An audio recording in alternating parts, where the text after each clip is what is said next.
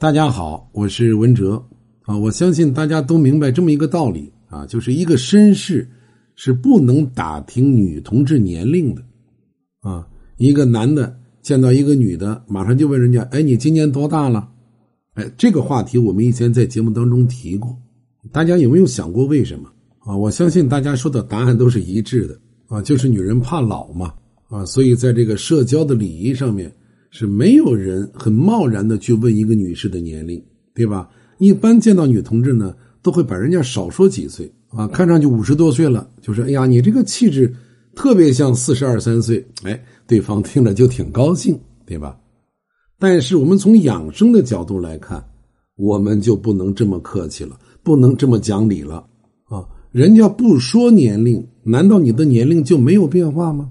啊，很多女人计较年龄问题，已经成了一种心理上的疾病啊。人际交往当中的礼仪，它不是一个法定的硬性规定啊。我们看到过一个报道啊，一个高中生向一个三十八岁的妇女问路，就因为这个高中生很有礼貌的叫了一声阿姨。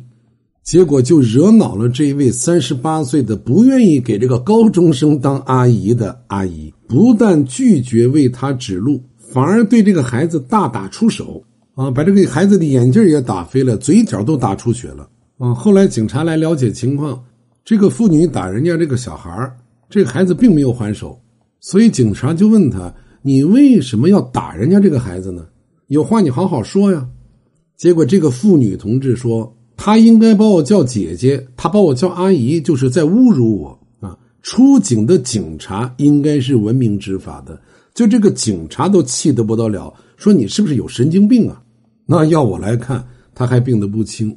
但是这也从另外一个侧面让我们去理解了为什么女同志更加在乎年龄问题的根本原因，其实就是一种心理上的需求啊！女人经常感叹的是。青春易老啊，岁月无情啊，尤其过了三十七八岁啊，四十岁以后的女性啊，一般呢就准备开始进入更年期了啊。按理说呢，这是一个正常的生理现象，但是也正是因为这种生理现象，会严重的影响到妇女同志的心身健康啊。我们大致画一个范围啊，四十岁到五十五岁这十五年是非常非常关键的。因为这十五年意味着跟过去告别，来迎接未来。如果这十五年生理和心理都调整不好的话，对未来的影响是巨大的。但是，也正是这十五年，是一个妇女心理和生理上都非常复杂的时期。啊，我们从现实来看，啊，既承担着赡老扶幼的义务，操持着繁重的家务，又是社会的中间。每天忙碌于单位、家庭之间，身心疲惫，殚精竭虑。那也正是因为如此，这十五年这个时期，也正是需要加强医疗预防和养生保健的关键时期。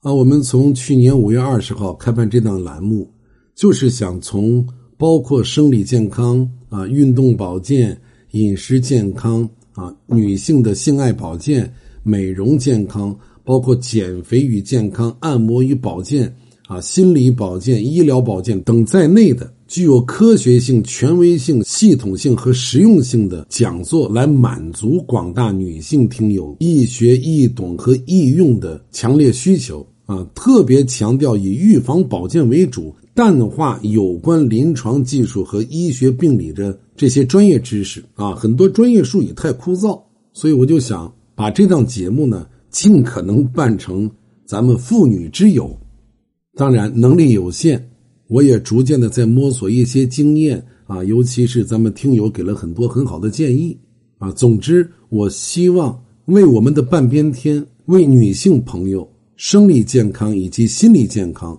多做一些工作，为我们的美好生活添砖加瓦，保驾护航。